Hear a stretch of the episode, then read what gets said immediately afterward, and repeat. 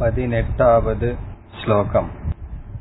அந்தவந்த இமே தேகாஹ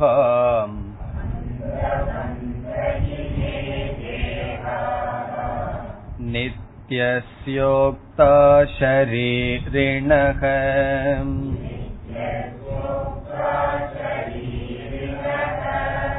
அநாசினோ பிரமேயஸ்ய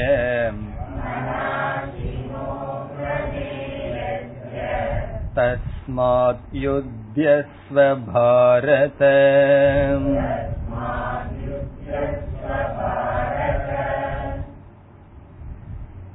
ஆத்மாவினுடைய தத்துவத்தை பகவான் பேசிக்கொண்டு வருகின்றார்.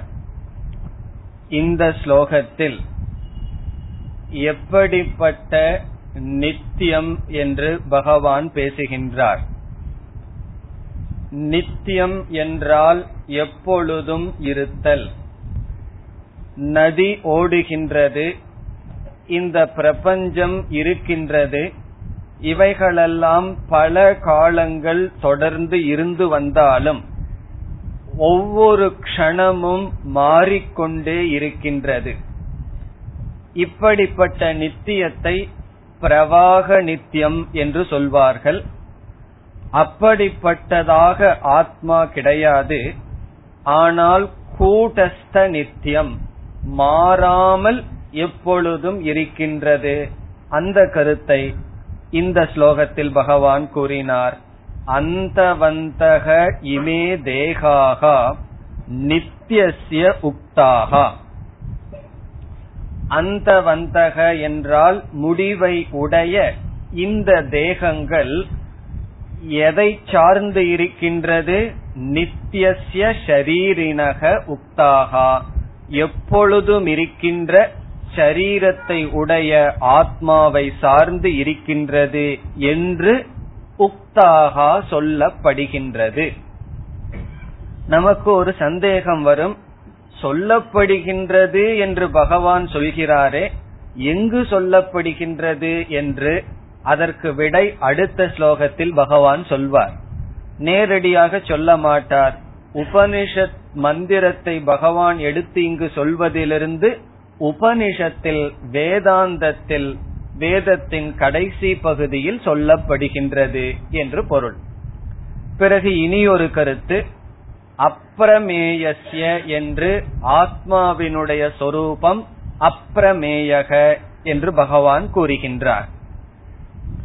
பிரமேயம் என்றால் நம்மால் அனுபவிக்கப்படுவது, அறியப்படுவது, அவைகளுக்கெல்லாம் பிரமேயம் என்று பொருள். இந்த பிரபஞ்சம் பிரமேயமா இல்லையா என்றால் நம்மால் அனுபவிக்கப்படுவதனால் பிரமேயம். அப்படியே நம்முடைய உடல் பிரமேயம், நம்முடைய மனமும் பிரமேயம். ஏனென்றால் நம்முடைய மனமும் அனுபவிக்கப்படுகின்றது. அப்படி என்றால் ஆத்மா அப்பிரமேயம் என்றால் அனுபவிக்கப்படாதது. இந்த ஆத்மாவை எந்த கருவியினாலும் அறிய முடியாது. நாம் அனுபவிக்கின்ற பொருள் ஆத்மா அல்ல. ஒவ்வொரு அனுபவத்திற்கும் ஆதாரமாக இருப்பது ஆத்ம தத்துவம். இப்படி சொன்னவுடன் இனி ஒரு சந்தேகம் நமக்கு வரலாம். உபனிஷத் ஆத்மாவை நமக்கு அறிவிக்கின்றது, பகவான் கீதையில் ஆத்மாவை பற்றி அறிவை கொடுக்கின்றாரே, ஆத்மாவை அறிவிக்கின்றாரே என்றால், பகவான் கீதையில் அல்லது சாஸ்திரம் ஆத்மாவை நமக்கு அறிவிக்கவில்லை, ஆத்மாவை பற்றிய அறிவை கொடுக்கின்றது. ஆத்மா எப்பொழுதும் ஸ்வதசித்தம், பிரகாச ரூபமாக இருக்கின்றது. அப்படி இருக்கின்ற ஸ்வயம் பிரகாசமான ஆத்மாவினுடைய அறிவு நமக்கு இல்லை. ஆத்மாவை பற்றிய அனுபவம் நமக்கு இல்லாததனால் சம்சாரம் அல்ல, ஆத்மாவை பற்றிய அறிவு இல்லாத காரணத்தினால் சம்சாரம். ஆகவே சாஸ்திரம் ஆத்மாவை பற்றிய அறிவை கொடுக்கின்றது, ஆத்மாவை அனுபவத்திற்கு விஷயமாக ஆக்காது. ஆத்மாவை பற்றிய அறிவை எப்படி சாஸ்திரம் கொடுக்கின்றது என்றால், நான் நான் என்று நாம் சொல்லும் பொழுது ஆத்மாவுக்கு அல்லாத சிலதை நான் என்ற சொல்லில் போட்டுவிட்டோம். சாஸ்திரம் என்ன செய்கின்றது? அதை மட்டும் நீக்குகின்றது. பிறகு ஆத்மா ஸ்வயம் பிரகாசமாக தெரிகின்றது. இவ்விதம் கூறி எப்படி முடிக்கின்றார்? தஸ்மாத் யுத்யஸ்வ பாரத. பாரத என்றால் ஹே அர்ஜுன. ஆகவே, தஸ்மாத் என்றால் therefore, ஆகவே யுத்யஸ்வ நீ யுத்தம் செய், நீ போர் புரி. இதனுடைய சாரத்தை சென்ற வகுப்புல பார்த்து முடித்தோம். நீ போர் புரி என்றால் உன்னுடைய கடமையை செய் என்பது பொருள். ஆத்மா நித்தியமாக இருக்கின்றதுன்னு சொல்லி அதனால உன்னுடைய கடமையை செய், அதற்கு என்ன சம்பந்தம் என்றால், அதுல சம்பந்தம் ரொம்ப தூரமாக இருக்கின்றது. ஆத்மா நித்தியமானது. இப்படிப்பட்ட ஆத்மாவை பற்றிய அறிவை ஒருவன் அடைந்தால் அவன் மோட்சத்தை அடைகின்றான். இப்படிப்பட்ட அறிவு மனதில் வேண்டும் என்றால் மனதில் தூய்மை வேண்டும். மனதில் தூய்மை வேண்டும் என்றால் சொதர்மத்தை செய்ய வேண்டும். ஆகவே உன்னுடைய சொதர்மத்தை நீ செய். இது ஒரு பெரிய சம்பந்தம் இருக்கின்றது. இதை நாம் இதே அத்தியாயத்தில் கர்மயோகத்தை பற்றி பார்க்கும் பொழுது பார்க்கலாம். ஆகவே கடமையை செய், ஆத்மா நித்தியம்ங்கிறதுக்கு சம்பந்தம் எப்படி? கடமையை செய்வதனால் மன தூய்மை, மன தூய்மையினால் ஆத்மாவை பற்றிய ஞானம் ஏற்பட தகுதி, பிறகு ஞானம், பிறகு மோட்சம் என்பது பரம்பரையான சம்பந்தம். ஆகவே அர்ஜுனனிடம் உன்னுடைய சொதர்மத்தை செய் என்று கூறுகின்றார். இனி இந்த ஸ்லோகத்தில் ஒரு வார்த்தை சொல்லிட்டார் பகவான். ஆத்மாவை பற்றிய இந்த தத்துவங்கள், இதுவரை ஆத்மாவை பற்றி நான் கூறியது சொல்லப்பட்டுள்ளது என்று சொன்னார். பகவானுடைய புத்தியில தானாக ஒரு கற்பனை செய்தோ அல்லது தன்னுடைய புத்தியில தோன்றிய அறிவை சொல்லவில்லை. இவ்விதம் ஆத்மாவினுடைய தத்துவங்கள் சொல்லப்படுகிறது என்கின்றார். பிறகு எங்க சொல்லப்பட்டது என்ற சந்தேகம் வரும் பொழுது உபனிஷத்தில் சொல்லப்பட்ட கருத்தை பகவான் அடுத்த இரண்டு ஸ்லோகங்களில் கூறுகின்றார். ஆகவே அடுத்த இரண்டு ஸ்லோகங்கள் உபனிஷத்தில் சொல்லப்பட்டுள்ள கருத்தை பகவானுடைய மொழியில் கூறுகின்றார். பத்தொன்பதாவது ஸ்லோகம். யேனம் வேத்தி ஹந்தாரம்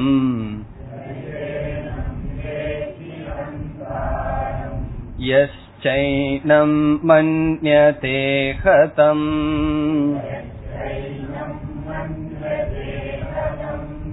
உபௌ தௌ ந விஜாநீதஹ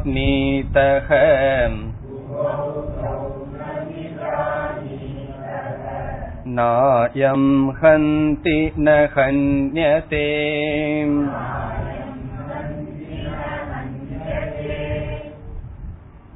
பத்தொன்பது இருபது இந்த இரண்டு ஸ்லோகங்கள் உபனிஷத் மந்திரங்கள்.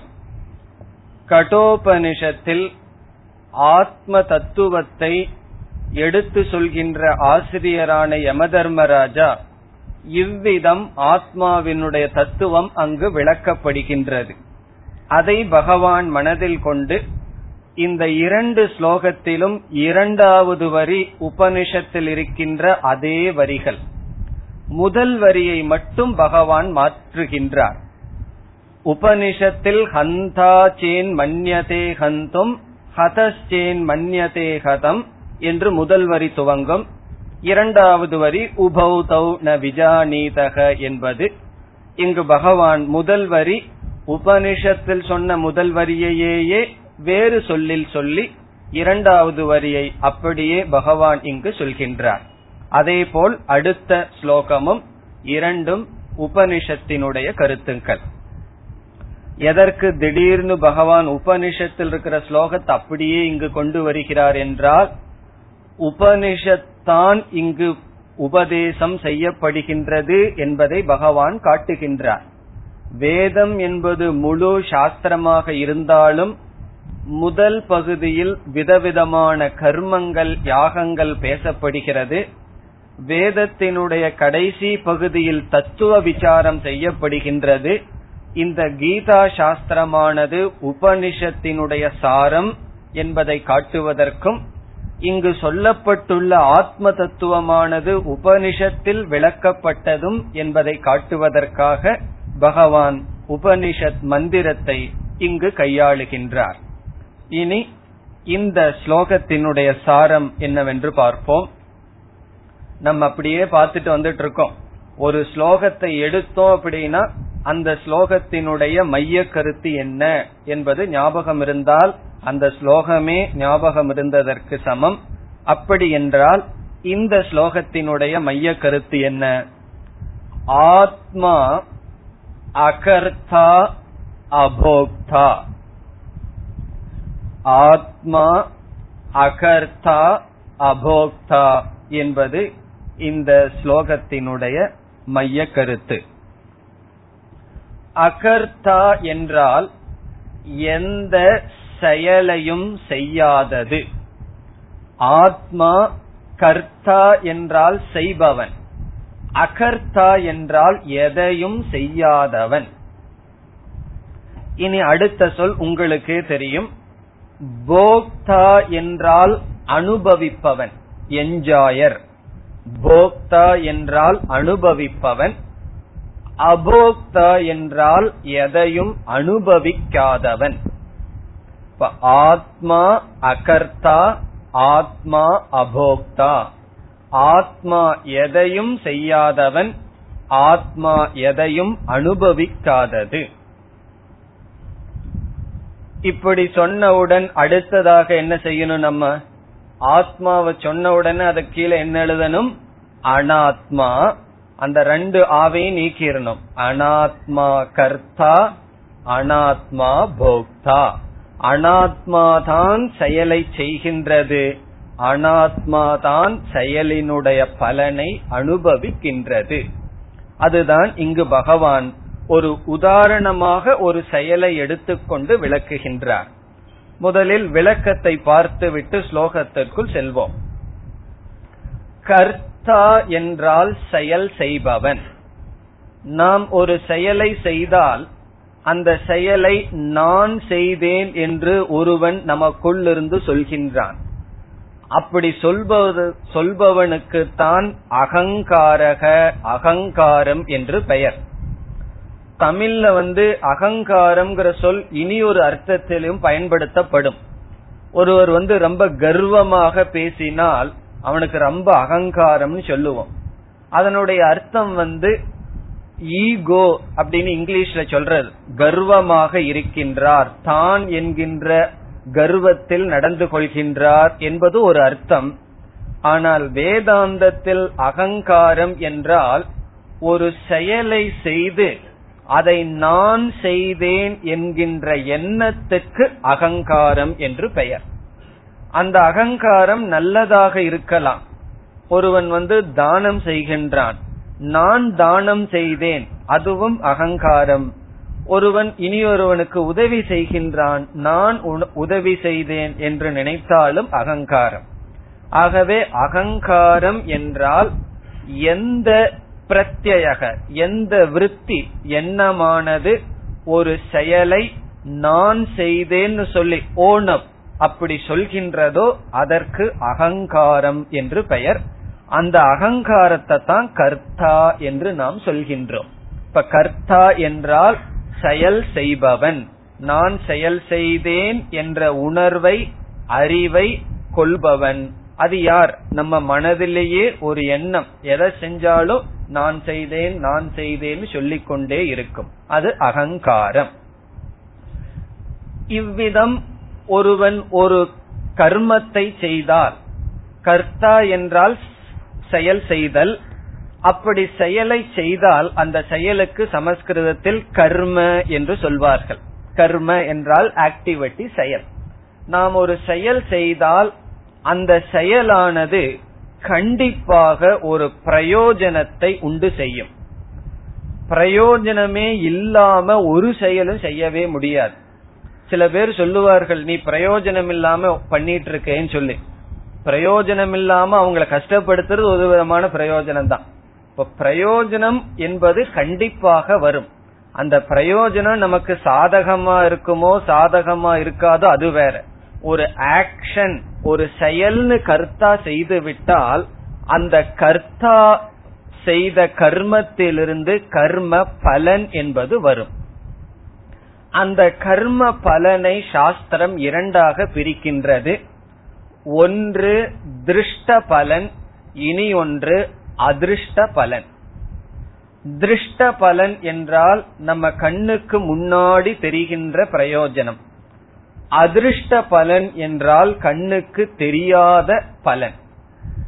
அது கண்ணுக்கு தெரியவில்லையே, அதனாலதான் அதற்கு பேரு அதிருஷ்ட பலன் என்று சொல்வது. ஆகவே நாம் செய்கின்ற செயல் இரண்டு பிரயோஜனத்தை கொடுக்கின்றது. ஒன்று திருஷ்ட பலன், இனி ஒன்று அதிருஷ்ட பலன். இப்ப தானம்னு ஒன்னு செய்யறோம். அந்த தானம் என்கின்ற செயலில் திருஷ்ட பலன் என்ன? நம்மிடம் இருக்கின்ற திரவியம் பொருள் நஷ்டமடைந்து இனியொருவருடைய கைக்கு போகுது, அது திருஷ்டம். அதிருஷ்டம் சாஸ்திரம் என்ன சொல்லுது? புண்ணியம் என்பது ஒன்னு வரும் அப்படின்னு சொல்லுது. இனி ஒருவனுக்கு ஹிம்சை செய்கின்றோம், ஒருவனை கஷ்டப்படுத்துறோம், ஒருவனுடைய பொருளை நம்ம அபகரிக்கிறோம். அதனுடைய திருஷ்ட பலன் என்ன? அங்கிருக்கிற பொருள் நம்ம கைக்கு வருவது திருஷ்ட பலன். சாஸ்திரம் சொல்லுது அதனுடைய அதிருஷ்டம் பாபம். ஆகவே அதிருஷ்ட பலன் பாபம் புண்ணியம் என்று இரண்டு விதம். முதலில் அகங்காரம் கர்த்தா கர்மத்தை செய்கின்றான், அந்த கர்மம் திருஷ்ட பலன் அதிருஷ்ட பலன் என்று பிரிகின்றது. அந்த அதிருஷ்ட பலன் சொன்னா கண்ணுக்கு தெரியாது, அதனாலதான் அதிருஷ்டம்னே பெயர். அது பாபம் புண்ணியம். பிறகு இந்த பாபம் புண்ணியம் என்ன ஆகும்னா, விதவிதமான பாப புண்ணியம் எல்லாம் யாரை சார்ந்து இருக்கும்? அந்த கர்மாவை எந்த கர்த்தா செய்தானோ அவனை சார்ந்து இருக்கும். காலம் வரும் பொழுது இந்த பாப புண்ணியமே சுகதுக்கமாக மாறி அந்த கர்த்தாவை அடையும். இந்த இதையெல்லாம் மேனேஜ் பண்ற ஆளுக்கு தான் ஈஸ்வரன்னு பேர். ஏன்னா இந்த கர்மம் எல்லாம் ஜடம், அதாக வேலை செய்யாது. இப்ப இந்த ஈஸ்வரன் என்ன பண்ணிட்டு இருக்கார்? யாரு என்ன கர்மம் பண்றாரோன்னு பார்த்து அந்த கர்மத்தினுடைய திருஷ்ட அதிருஷ்ட பலனை எல்லாம் என்ன செய்வார்? அதே கர்த்தாவில கொண்டு போய் சேர்த்துவார். அது வந்து மாறவே மாறாது. ஒரு ஸ்லோகமே சமஸ்கிருதத்துல சொல்லுவார்கள். அதாவது பசு பண்ணை பெருசா இருக்கு, ஆயிரம் பசு இருக்கு. அந்த காலத்தில எல்லாம் இந்த பசுவை அப்படி வளர்த்துவார்கள். அதுல வந்து பசுவினுடைய கன்று குட்டி எவ்வளவு இருக்குன்னா ரொம்ப கன்று குட்டிகள் எல்லாம் இருக்குமா, அதை பிரிச்சு கட்டி வச்சிருப்பார்கள். அந்த கன்று குட்டிய வந்து தன்னுடைய தாயிடம் சென்று பாலை எடுக்கிறதுக்கு அனுமதி கொடுக்கும் போது சரியா அந்த கன்று குட்டி அந்த தாயிடமே போகுமா, அதுக்கு வந்து குழப்பமே வராது.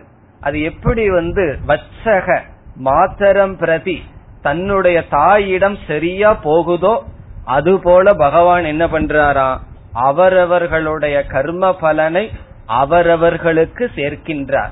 இந்த கம்ப்யூட்டர் மிஸ்டேக் பகவானுடைய கணக்குல என்னைக்குமே வராது. ஸ்கூல்ல வேணா இனியொருத்த மார்க்கு நமக்கு வந்துடலாம், கர்ம பலன் மாறி போலாம். ஆனா பகவானுடைய மிஸ்டேக் கம்ப்யூட்டர்ல என்னைக்குமே வராது. பகவானுடைய கம்ப்யூட்டருக்கு டிசீஸே கிடையாது. அப்படி இறைவனுடைய திட்டம் அது. அப்ப இதுல இருந்து என்ன கிடைக்குதுன்னா, இவ்வளவு கதையும் சொன்னது எதற்கு காரணம்? ஒரே ஒரு ஸ்டேட்மெண்ட், கர்த்தா சக போக்தா. யார் கர்த்தாவாக இருக்கின்றானோ அவன் போக்தாவாக தான் இருக்க வேண்டும், இருக்க முடியும். இது ஒரு நியதி.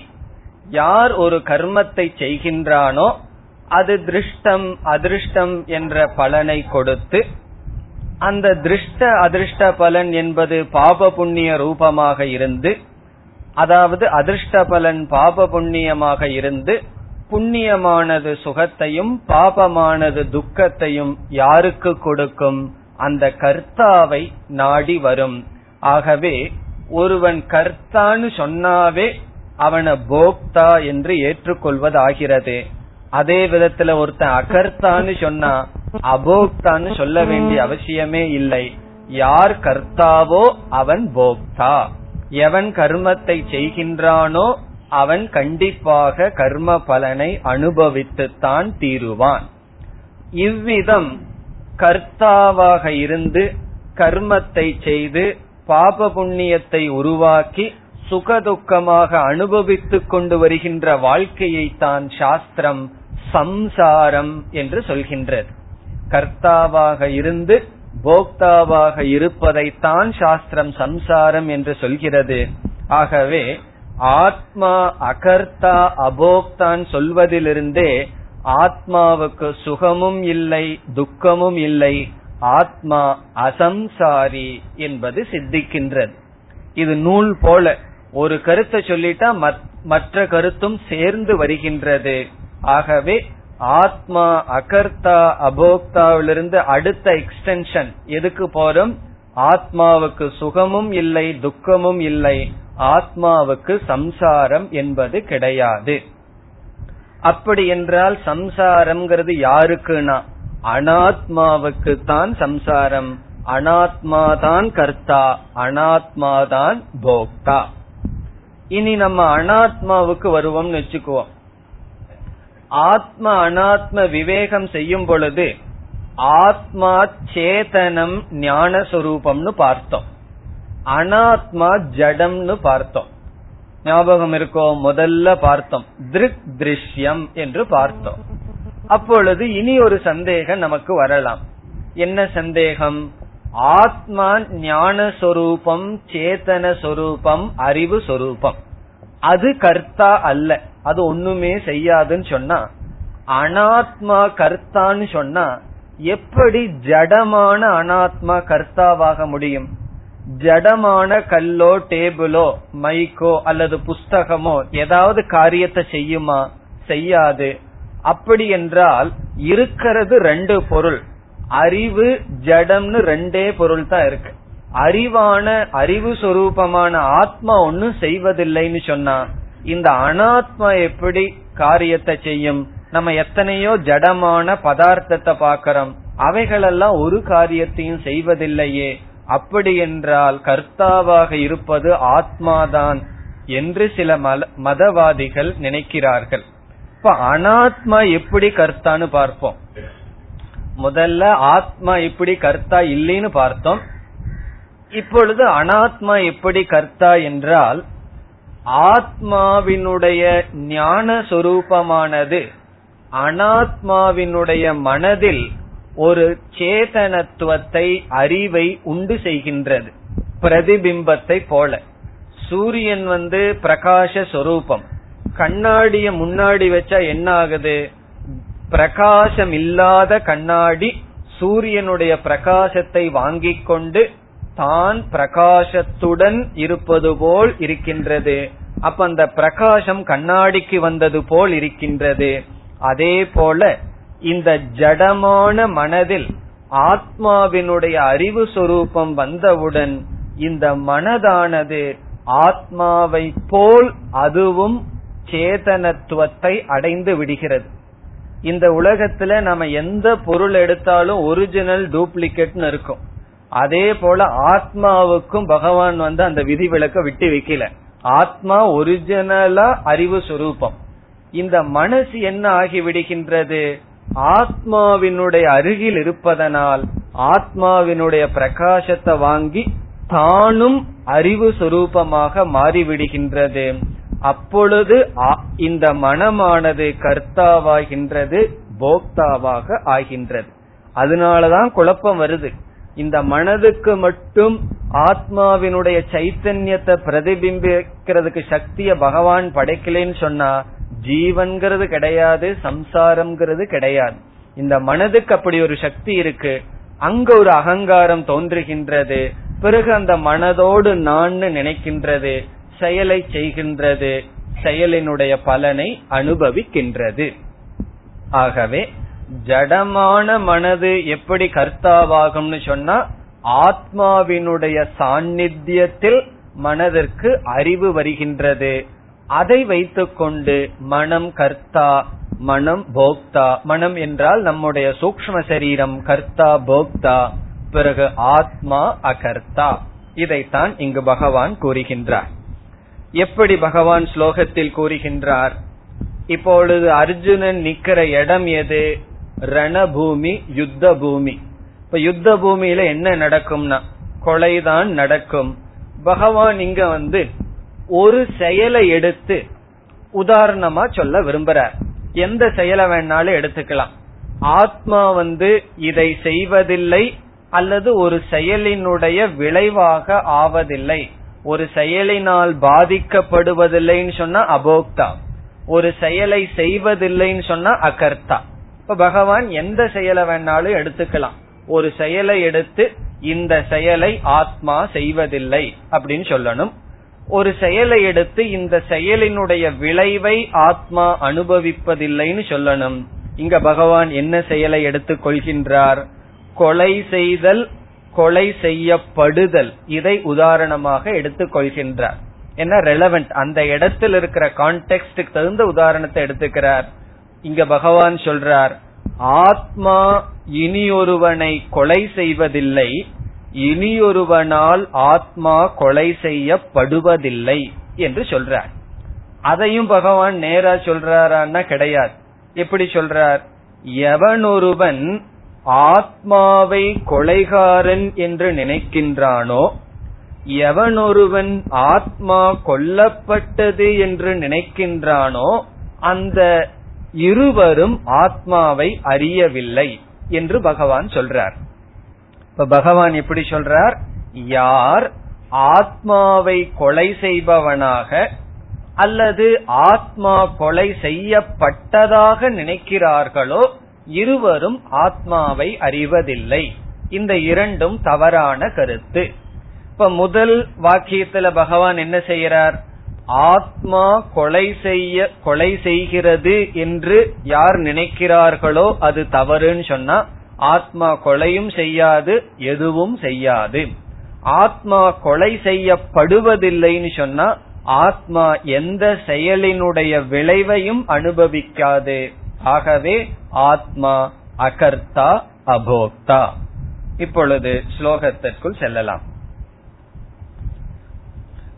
யக யக என்றால் யாரொருவன், ஏனம் ஏனம் என்றால் இந்த ஆத்மாவை, ஆத்மானம், இந்த ஆத்ம தத்துவத்தை வேத்தி அறிகின்றானோ.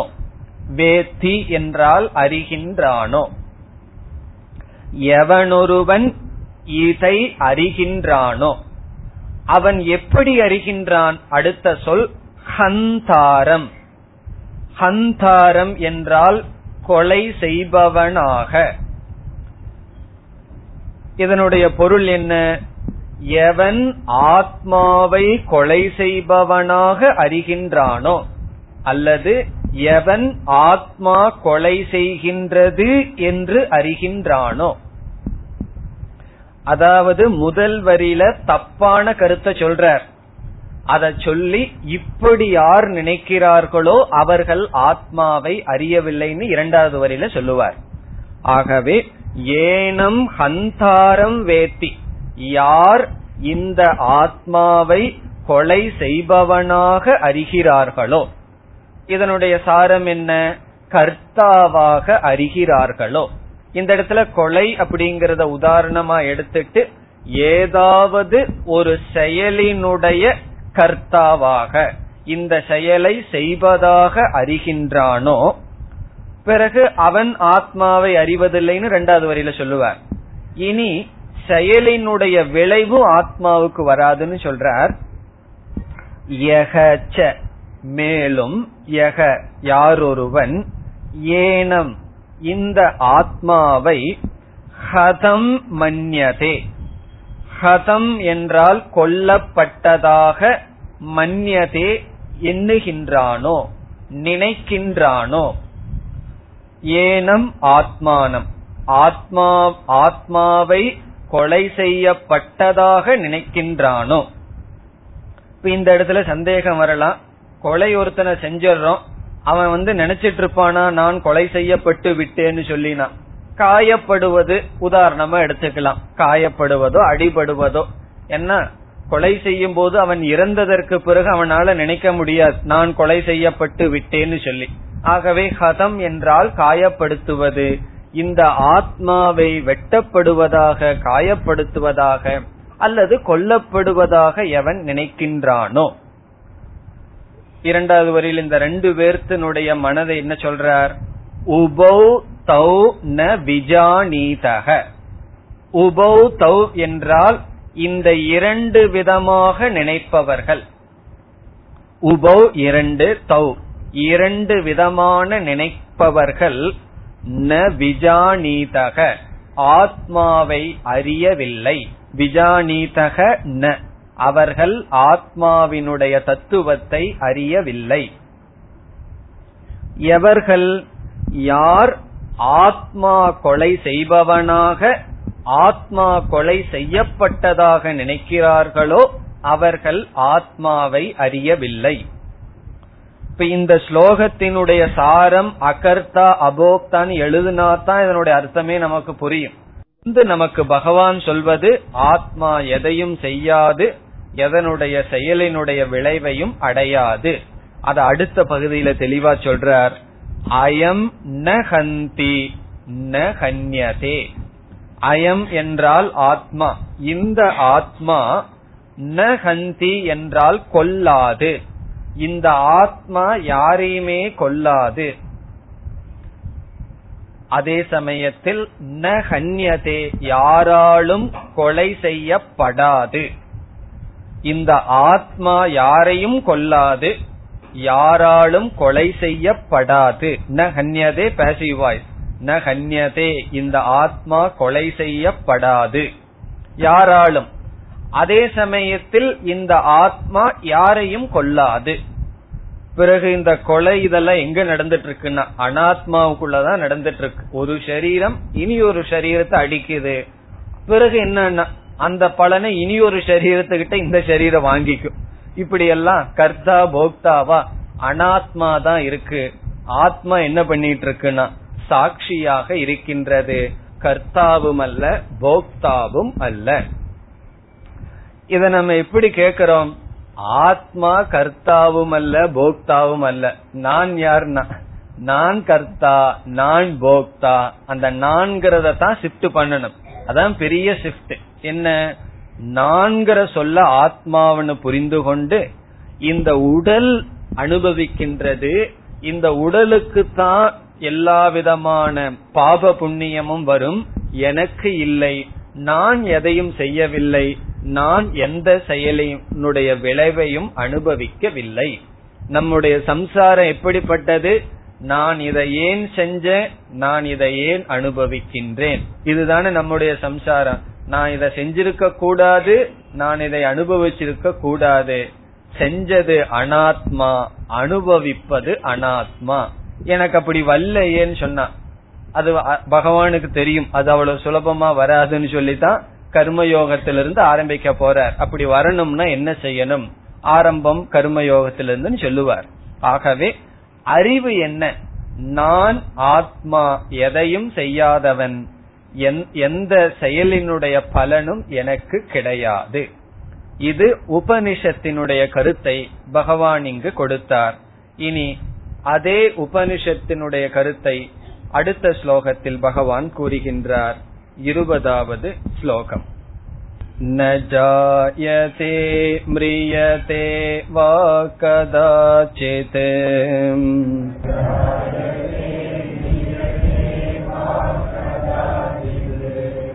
நாயம் பூத்வா பவிதா வா ந பூயக.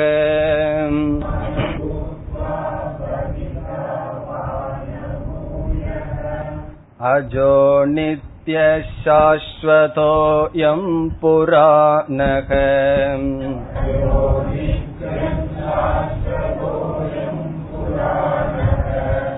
ந ஹன்யதே ஹன்யமானே ஷரீரே.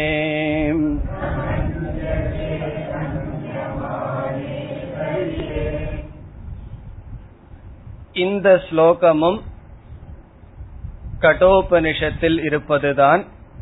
உபனிஷத்தில் இருக்கின்ற இரண்டாவது வரி இங்கு இருக்கின்றது. அங்கு இருக்கின்ற முதல் வரியில் சிறிய மாற்றம் பகவான் செய்துள்ளார். ந ஜாயதே மிரியதே வா விபஸ்சித் நாயம் குதஸ்சின்ன பபூவ கஷ்சித் என்பது அங்கு இருப்பது. இங்கு பகவான் மாற்றிக்கொள்கின்றார். ந ஜாயதே மிரியதே வா கதாச்சித் என்று. ஆனாலும் அங்கு முதல் வரியில் சொன்ன கருத்தேதான் இங்கும் பகவான் கூறுகின்றார். இந்த ஸ்லோகத்தினுடைய சாரம், ஆத்மா ஷட் விகார ரஹிதஹ. ஆத்மா ஷட் விகார ரஹிதஹ. ஷட் என்றால் ஆறு, சிக்ஸ். விகாரம் என்றால் மாற்றம், ரஹிதஹ என்றால் இல்லாதது. ஆறு விதமான மாற்றம் ஆத்மாவுக்கு கிடையாது. அது என்ன திடீர்னு ஆறு விதமான மாற்றம்னு சொன்னா, சாஸ்திரத்தில் நம்முடைய உடல் ஆறு விதமான மாற்றத்தை அடைவதாக பேசப்படுகின்றது. நம்முடைய உடல் வந்து மாறிட்டே இருக்கின்றது. அதை மாற்றத்தை ஆறாக பிரிக்கப்படுகின்றது. அதை இங்கு பகவான் கூறுகின்றார். அல்லது கடோபரிஷத்துல யமதர்மராஜா ஆசிரியரா இருந்து சொன்னார், அதை இங்கு பகவான் எடுத்து காட்டுகின்றார். என்ன முதல் ஆறு விதமான மாற்றங்கள்னு பார்க்கலாம். பிறகு இங்கு பகவான் ஒவ்வொரு சொல்லிலும் எந்தெந்த விகாரத்தை நீக்குகின்றார் என்பதை பார்க்கலாம். முதலில் ஆறு விதமான மாற்றம் உடலுக்கு எப்படி வரும் என்பதை உதாரணம். நம்மளுடைய உடல்னு சொன்னா ஸ்தூல சரீரம். நம்மளுடைய உடலுக்கு ஆறு விதமான மாற்றம் வருமா? என்னென்ன மாற்றம்? முதல் விதமான மாற்றத்திற்கு அஸ்தி என்று பெயர். அஸ்தி என்றால் இருத்தல், எக்ஸிஸ்டன்ஸ், இருத்தல். இரண்டாவது மாற்றத்திற்கு ஜாயதே, பிறத்தல். இது இரண்டாவது மாற்றத்தை சொன்னாதான் முதல் மாற்றம் நமக்கு புரியும். அதனால இரண்டாவது மாற்றம் ஜாயதே, பிறத்தல். நம்முடைய சரீரம் முதலில் இருக்கின்றது, பிறகு பிறக்கின்றது. தாயினுடைய வயிற்றிலிருந்து வெளியே வருவதை ஜாயதே, பிறத்தல்னு சொல்றோம். அப்படி பிறக்க வேண்டும் என்றால் பிறத்தலுக்கு முன் இருக்க வேண்டும். அப்படி இருத்தலுக்குத்தான் அஸ்தி என்று சொல்வது. இந்த அஸ்தின்னு சொல்லி ரெண்டாவது தா எழுதி எலும்புன்னு புரிஞ்சுக்க கூடாது.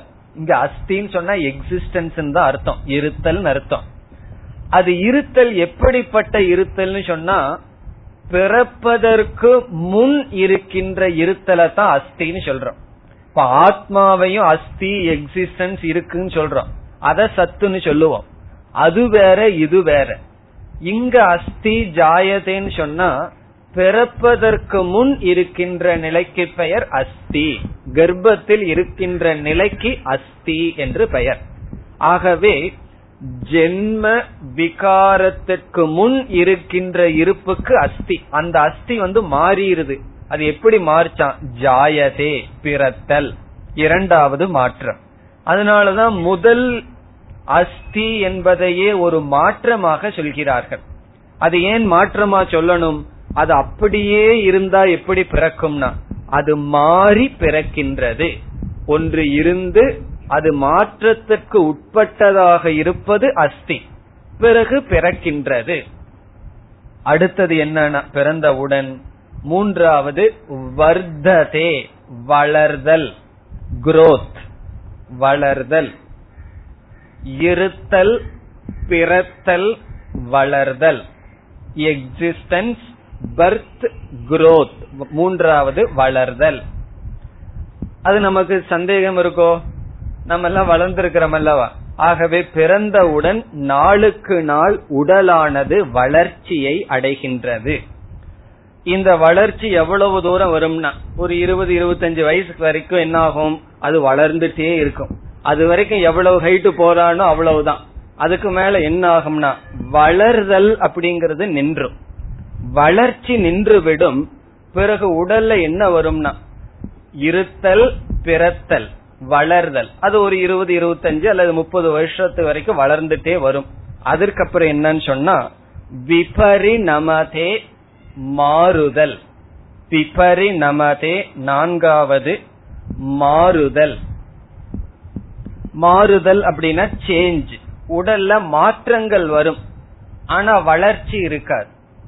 வளர்ச்சி வந்து ஒரு வயது வரைக்கும் தான் வரும், அதற்கு மேல் வளர்ச்சி இருக்காது. ஆனால் மாற்றங்கள் வந்து கொண்டே இருக்கும். அது ஒரு பத்து பதினஞ்சு வருஷத்துக்கு அப்படி இருக்கலாம். மாற்றங்கள் இருக்கும், வளர்ச்சி இருக்காது. அது நான்காவது. அது சமஸ்கிருதத்தில் விபரிணமதே. பரிணமதே விபரிணமதே மாறுதல், சேஞ்சிங். பிறகு மாற்றத்துக்கு அப்புறம் என்ன ஆகும்னா கொஞ்சம் கொஞ்சமா சக்திகள் எல்லாம் தேய்ந்து வரும். அது ஐந்தாவது தேய்தல். சமஸ்கிருதத்தில் அபக்ஷீயதே. அபக்ஷீயதே என்றால் தேய்ந்து வருதல். கொஞ்சம் கொஞ்சமா எல்லா சக்தியும் போயிட்டு இருக்கும். பேசுற சக்தி அது போகாது, பேசுற சக்தி அதிகமாயிரும்.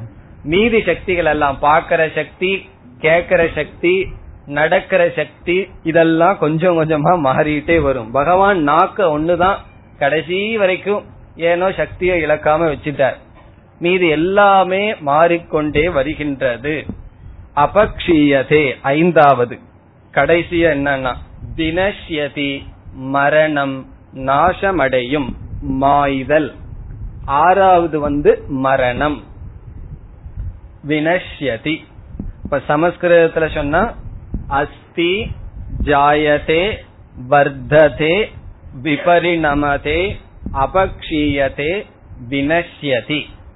தமிழ்ல சொன்னா இருத்தல், பிறத்தல், வளர்தல், மாறுதல், தேய்தல், மாய்தல் அல்லது மரணம் அடைதல். இது நம்முடைய உடலுக்கு மட்டுமல்ல, எல்லா ஜீவராசிகளினுடைய உடலுக்கு இது நடக்கும். மரம் முதல் கொண்டு எல்லா ஜீவராசிகளுக்கும் இது பொருந்தும். இப்படியெல்லாம் சாஸ்திரத்துல இயற்கையை ஆராய்ச்சி பண்ணி பிரிச்சு வைத்திருக்கிறார்கள். இங்க பகவான் என்ன பண்றாராம், இந்த ஆறு விதமான மாற்றமும் ஆத்மாவுக்கு கிடையாதுன்னு சொல்றார். இப்ப இதற்கு மேல வருகின்ற பகுதிகளெல்லாம் ஒரு சில கருத்தை தவிர பகவான் ஏற்கனவே சொன்னதைத்தான் சொல்ல போறார். ஏற்கனவே விகாரம் அடையாதுன்னு சொல்லியாச்சு. பிறகு மீண்டும் பகவான் சொல்றார். காரணம் என்னன்னு சொன்னா சூக்ஷ்மமான கருத்தை ஒரு முறை சொன்னா புரியாதான். சில பேர்த்துக்கு ஸ்தூலமான கருத்தையே ரெண்டு முறை சொல்லணும். இப்ப இது சூக்ஷ்மமான கருத்துல என்ன பண்ணணும்னா பல முறை சொல்லித்தான் ஆக வேண்டும். ஆகவே பகவான் பல முறை மீண்டும் மீண்டும் சொல்ல போறார். அதை ஆரம்பிக்கின்றார். மீண்டும் ஏற்கனவே விகாரம் அற்றதுன்னு சொன்னத ஆறு விதமான விகாரம் வராதுன்னு சொல்றார். இனி ஸ்லோகத்திற்குள் செல்லலாம். முதலில் எல்லா சொற்களினுடைய பொருளை பார்த்துட்டு எந்தெந்த சொல் எந்தெந்த விகாரத்தை நீக்குதுன்னு பார்க்கலாம். ஆகவே இந்த ஆறு விதமான விகாரத்தை எந்தெந்த சொல்லுல பகவான் நீக்கிறார்னு கடைசியில பார்க்கலாம். முதலில் ஒவ்வொரு சொல்லுக்கு என்ன பொருள்னு மொழிபெயர்ப்பை பார்க்கலாம். ந ஜாயதே, சப்ஜெக்ட் யாரு? ஆத்மா. ஆத்மா ந ஜாயதே, ஆத்மா பிறப்பதில்லை. ஆத்மாவுக்கு பிறத்தல் என்பது கிடையாது. நானெல்லாம் பர்த்டே கொண்டாடிட்டு இருக்கிறேன்னா அது இந்த உடலுக்கு தான். சூக்ஷ்ம சரீரத்துக்கு கூட பர்த்டே கிடையாது. இந்த ஸ்தூல சரீரத்துக்கு தான் பர்த்டே. அதனாலதான் அதுக்கு ஒரு டெத் டேவும் இருக்கும். இந்த உடலுக்கு பிறப்பு உண்டு, ஆத்மாவுக்கு பிறப்பு இல்லை. அத உதாரணத்துல சொல்ல போறார். வாசாம்சி ஜீர்ணானின்னு ஒரு உதாரணத்துல சூக்ஷ்ம சரீரமே அழியறதில்ல, பிறகு எங்க ஆத்மான்னு சொல்லி விளக்க போறார். பிறகு வரும் ந ஜாயதே, ஆத்மா பிறப்பதில்லை. அது பிறக்கிறது இல்லைன்னா அப்புறம் இறக்கிறது இல்லைன்னு சொல்லணுமா? இருந்தாலும் பகவான் சொல்றாரா மிரியதே வா, இறப்பதும் கிடையாது. இந்த இடத்துல நான் அப்படிங்கிற வார்த்தை எடுத்து சேர்த்திக்கணும். ந மிரியதே, இறப்பதும் இல்லை. வா அப்படின்னு ஒரு சப்தம் இருக்கு, அதையை ச அப்படின்னு புரிஞ்சுக்கணும். இதெல்லாம் சமஸ்கிருதம் தெரிகிறவங்களுக்கு, தெரியாதவங்களுக்கும் பேசாம இத விட்டுறலாம். வா என்றால் சமஸ்கிருதத்துல அல்லது அப்படின்னு அர்த்தம், அல்லது ச அப்படின்னா மேலும், அண்ட் அப்படின்னு அர்த்தம். இந்த இடத்துல வா என்றால் மேலும், அது பிறப்பதில்லை அல்லது இறப்பதில்லைன்னு எதற்கு சொல்லணும், அது பிறப்பதில்லை மேலும் அது இறப்பதும் இல்லை. எப்பொழுதுனா கதாசித், கதாசித் என்றால் எல்லா காலத்திலும். என்ன சில வாதிகள் இருப்பார்கள், அது வந்து பிரளய காலத்துல பிறந்து சிருஷ்டி காலத்துல பிறந்து பிரளய காலத்துல அழிஞ்சிருதுன்னு சொல்லுவார்கள். அப்படியெல்லாம் இல்ல, கதாசித் என்றால் சர்வதா, எல்லா காலத்திலும். இந்த கதாசித்ங்கிற வார்த்தையை எல்லா இடத்திலயும் சேர்த்துக்கணும். கதாசித் ந ஜாயதே கதாசித் ந மிரியதே, அது எப்பொழுதும் பிறப்பதில்லை எப்பொழுதும் இறப்பதில்லை. ஆத்மா எப்பொழுதும் பிறப்பதில்லை எப்பொழுதும் இறப்பதில்லை. இனி அடுத்த பகுதியில இதே கருத்தை தான் பகவான் சொல்றார், கொஞ்சம் கடினமான சொல் அமைப்புல பகவான் பேசுறார், அவ்வளவுதான். நாயம் பூத்வா பவிதாவான பூயக, அதே கருத்தை தான் சொல்றார். என்ன சொல்றார், பிறக்கிறதில்லை இறக்கிறதில்லைங்கிறது தான் பகவான் சொல்றார். எப்படி சொல்றாருன்னு பார்ப்போம். இந்த இரண்டாவது பகுதிய ரெண்டு விதத்துல நம்ம பொருள் பண்ணலாம். இந்த நாங்கிறதையெல்லாம் இடத்த மாத்தி மாத்தி போட்டு இரண்டு விதத்துல பொருள் செய்யலாம். முதல் விதத்துல எப்படி பொருள் சொல்லலாம்னு பார்க்கலாம். முதல்ல சமஸ்கிருதத்துல சொல்லிட்டு பிறகு தமிழிலும் பார்க்கலாம். நாயம் பூத்வா பவிதாவான பூயகங்கிறத எப்படி புரிந்து கொள்ள வேண்டும், அயம் பூத்வா, அந்த நாங்கிறத தள்ளிட்டு அயம் பூத்வா, பூயக அப்படிங்கிற வார்த்தையை மறுபடி கொண்டு வந்துக்கணும். பூயக பவிதா ந பவிதா இதி ந, இதனுடைய பொருள். அயம் பூத்வா என்றால், பூத்வா என்றால் தோன்றி என்று பொருள். அயம்னா இந்த ஆத்மா தோன்றி, ஒரு காலத்தில் இந்த ஆத்மா தோன்றி. இப்ப அயம் பூத்வா இஸ் ஈக்வல் டு தோன்றி, ஒரு காலத்தில் இந்த ஆத்மா தோன்றி. பிறகு பூயக என்றால் மீண்டும், பவிதா என்றால் நவா பவிதா, நவா பவிதா என்றால் இல்லாமல் போனது என்று பொருள். இந்த ஆத்மா தோன்றி மீண்டும் இல்லாமல் போனது என்பது. இந்த ந அப்படிங்கறத ஒன்ன விட்டு வச்சிருக்கோம், ந அப்படி கிடையாது, அத நேரடியா சொல்லலாம். பகவான் நம்ம கொஞ்சம் புத்திக்கு எக்ஸசைஸ் கொடுக்க விரும்புற, சும்மா ரொம்ப மேலோட்டமாவே சொல்லிட்டு போனா என்னன்னா கொஞ்சம் கொஞ்சம் புத்திய தீட்டணுமே, அதுக்காக சொல்றார். அயம் பூத்வா என்றால் இது தோன்றி எதிர்காலத்தில் இல்லாமல் போனது என்பது இல்லை. அப்படின்னா என்ன, அது வந்து தோன்றவே கிடையாது, இது தோன்றி இல்லாமல் போனது என்பது கிடையாது. அது ஒரு விதத்துல பொருள். அப்படி பொருள் சொல்லும் பொழுது அயம் பூத்வா இது தோன்றி, ந பவிதா தோன்றி பிறகு இல்லாமல் போனது என்பது இல்லை, ந இதி ந இவ்விதம் இல்லை.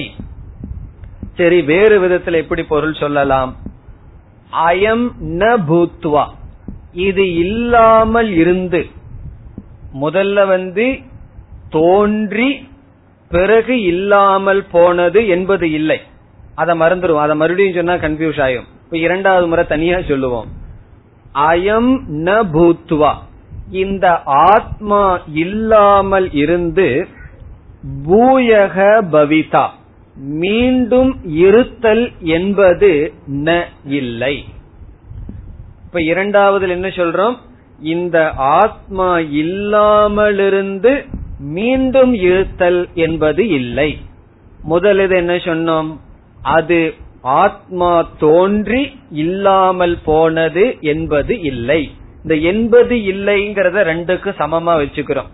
முதல்ல எது என்பது இல்லை, ஆத்மாவானது தோன்றி இல்லாமல் போனதுங்கிறது கிடையாது, பிறகு இல்லாமலிருந்து இருத்தல் என்பது கிடையாது. இதனுடைய அர்த்தம் என்னன்னா, ஆத்மா பிறப்பதும் இல்லை இறப்பதும் இல்லை, இதுதான் சாரம். ரொம்ப புரியலையே, தலை சுத்துதுன்னா விட்டுருவோம். ஆத்மா என்ன, பிறக்கல இறக்கல, அவ்வளவுதான். இதெல்லாம் நோட்ஸ் எழுதி வீட்டுல போய் நேரம் போகல அப்படின்னு சொன்னா உட்கார்ந்து என்ன சொல்றாருன்னு பத்து முறை படிச்சாதான் புரியும். சரி, அடுத்த வரைக்கும் வருவோம். அஜக, அஜக என்றால் பிறப்பதில்லை.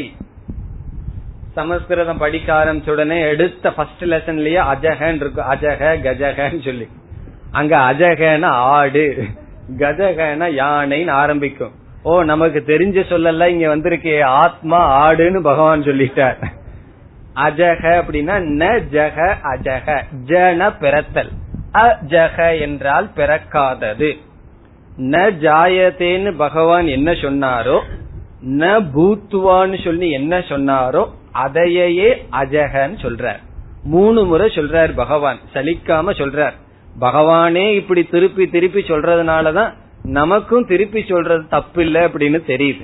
காரணம் என்ன, பகவானுக்கே தெரியுது திருப்பி திருப்பி சொன்னாதான் அது உள்ள போகும் என்று. ஏன்னா காங்கிரீட் மாதிரி நம்ம புத்தி இருக்கு, அது ட்ரில் பண்ணணும். எப்படி பண்ணணும், திரும்பி திரும்பி அதை நம்ம சொன்னாதான் அது உள்ளே போகும். ஆகவே அஜக ந ஜாயதே, அத வந்து அஜகன்னு சொல்றார். பிறகு நித்யக, நித்யகங்கிறது ந மிரியதே, அது இறப்பதில்லை, எப்பொழுதும் இருக்கின்றது நித்யக.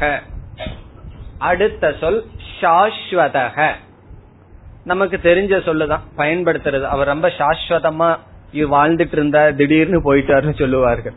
அப்படி சாஸ்வதம் என்றால் தொடர்ந்து இருத்தல், சாஸ்வதம். அயம் புராணக, புராணகன்னு சொன்னாலும் அப்படியே இருத்தல் அப்படின்னு அர்த்தம். புரா நவம் அப்படின்னு ரெண்டு வார்த்தை இதில் இருக்கு. புரான்னு சொன்னா முன்னாடி, நவம்னு சொன்னா புதியது அப்படின்னு அர்த்தம். புரா அபி நவம் புராணக, அது பழையதாக இருந்தாலும் புதியதாக இருக்கின்றது என்று பொருள். என்னைக்குமே ஃப்ரெஷ்ஷா இருக்குன்னு அர்த்தம், புதியதாகவே இருக்கும். அதனாலதான் புராணத்துக்கு அந்த பேர் வந்திருக்கு. எதற்கு புராணம்னு சொல்றோம், அந்த காலத்துல எத்தனையோ காலத்துக்கு முன்னாடி எழுதினாலும் கூட, அசுரர்கள் ராட்சசர்கள் வாழ்கின்ற காலத்துல எழுதினாலும் கூட, இன்னைக்கு வந்து அது அப்படியே பொருந்தி இருக்கும். துரியோதனை போல ஆளுக இருப்பார்கள், தர்மரை போற ஆளுக குறைவா இருந்தாலும் எங்காவது ஒன்னு ரெண்டு இருக்கும். அப்படி புராணத்துல சொல்லி இருக்கிற கேரக்டர் எல்லாம் அப்படியே இருக்கும். காரணம் என்ன, ஹிஸ்டரி ரிப்பீட்ஸ் சொல்லுவார்கள். அந்த மனிதனுடைய சம்சாரம் அந்த காலத்துல எப்படி இருந்ததோ அதே காலத்துலதான் இருக்கு. அதனுடைய எக்ஸ்பிரஷன் மாறி இருக்கலாம். குடிசையில இருந்துட்டு சம்சாரியா இருக்கலாம், இன்னைக்கு மாளிகையில் இருக்கலாம், அதே சம்சாரியாக இருக்கலாம். ஆகவே புராணத்தில் சொல்லப்பட்டுள்ள கருத்துக்கள் மாற்றமே கிடையாது. அதனாலதான் எத்தனை ஜெனரேஷனுக்கும் ராமாயணத்தையும் மகாபாரத்தையும் கேட்கலாம். ஒரு இருபது வருஷம் இருபத்தஞ்சு வருஷத்துக்கு முன்னாடி ரிலீஸ் ஆன நல்ல சினிமா இருக்கட்டும், இன்னைக்கு மாணவர்கள் யாராவது நம்ம விரும்பி பார்க்கிறாங்களா? அன்னைக்கு ஹிட் பிலிம் ரெண்டு வருஷத்திலேயே ஹிட் ஆயிரும், அது வந்து விழுந்துரும். அதுக்கப்புறம் அதை யாரும் பார்க்க மாட்டாங்க. ஆனா மகாபாரதம் எத்தனை காலத்துல கதை பேசிட்டு இருக்காங்க, இன்னைக்கும் கேட்டுட்டு இருக்கோம், எவ்வளவு ஜெனரேஷனும் கேட்டுட்டே இருக்கும். காரணம் என்னன்னு சொன்னா, அது ஒரு ஹீரோவை ப்ரொஜெக்ட் பண்ற கருத்து அல்ல, சில வாழ்க்கைக்கு அடிப்படையான நம்மளுடைய அனுபவத்தில் இருக்கிற தத்துவம் பேசப்படுகிறது. அதனாலதான் அதையெல்லாம் படிக்கும் பொழுது நம்ம வாழ்க்கைக்கோட ஒரு அர்த்தத்தை பார்க்கிறோம். அதனாலதான் சாஸ்திரத்துல அதுக்கெல்லாம் புராணம்னே பேர். புராணம் சொன்னா அன்னைக்கு சொன்ன அதே கருத்து இன்னைக்கும் ஃப்ரெஷ்ஷாக இருக்கும், அப்படியே இருக்கும். அதே போல ஆத்மா என்னைக்கும் இருக்கின்றது, புராணக. பிறகு ந ஹன்யதே ஹன்யமானே ஷரீரே, பகவான் அப்படியே அர்ஜுனனுடைய மனசுக்கு வர்றார். ஷரீரே ஹன்யமானே அபி, இந்த உடலானது கொல்லப்பட்ட போதிலும் ந ஹன்யதே, ஆத்மா கொல்லப்படுவதில்லை. என்ன, பீஷ்மர் துரோணரை நினைச்சிட்டு தானே அர்ஜுனன் இருக்கான். பீஷ்மர் துரோணருடைய சரீரம் போயிடுதுன்னா அவர்கள் போயிட்டார்களேனா, பகவான் சொல்றார் ஷரீரே ஹன்யமானே சதி, இந்த ஷரீரம் நாசமடைந்தாலும் கூட ந ஹன்யதே அயமாத்மா, இந்த ஆத்மாவானது அழியவில்லை, இதற்கு அழிவு என்பது கிடையாது. இனி அப்படியே நம்ம ஃபிட் பண்ண வேண்டியதுதான். ஆறு பார்த்து வச்சிருக்கிறோம் அல்லவா, ஒவ்வொரு இடத்திலையும் ஒவ்வொரு விகாரத்தை பகவான் எப்படி நிராகரணம் பண்றாருன்னு பார்ப்போம். முதல்ல அஸ்தின்னு பார்த்தோம், மாறுகின்ற இருத்தல். அத வந்து அயம் பூத்வா பவிதாவான பூயகங்கிற பகுதியில பகவான் கூறியிருக்க. காரணம் என்ன? அது ஆத்மா தோன்றி இல்லாமல் போவது என்பதோ அல்லது ஆத்மா இல்லாமல் இருந்து தோன்றுவதென்பதோ இல்லைன்னு சொல்வதிலிருந்து தோன்றுவதற்கு முன் இருக்கின்ற இருத்தல்ங்கிறது ஆத்மாவுக்கு கிடையாது. பிறகு ஆத்மாவுக்கு இருத்தல் இருக்கு, பிறப்புக்கு முன் இருக்கும் இருத்தல் ஆத்மாவுக்கு கிடையாது. அந்த இருத்தல் தான் பிறத்தல், ஜாயத்தேன்னு வரும். ஆகவே நாயம் பூத்வா பவிதாவான பூயகங்கிறதிலிருந்து பிறப்புக்கு முன் இருக்கும் மாறுகின்ற இருத்தல் ஆத்மாவுக்கு கிடையாதுன்னு சொல்லிட்டார். இனி அடுத்தது நீங்களே சொல்லிடலாம், ஜாயத்தே பிறத்தல். பகவான் எப்படி ஆரம்பிச்சிருக்கார்? ந ஜாயத்தே, அது பிறப்பதில்லைன்னு ஆரம்பிச்சிருக்கார்.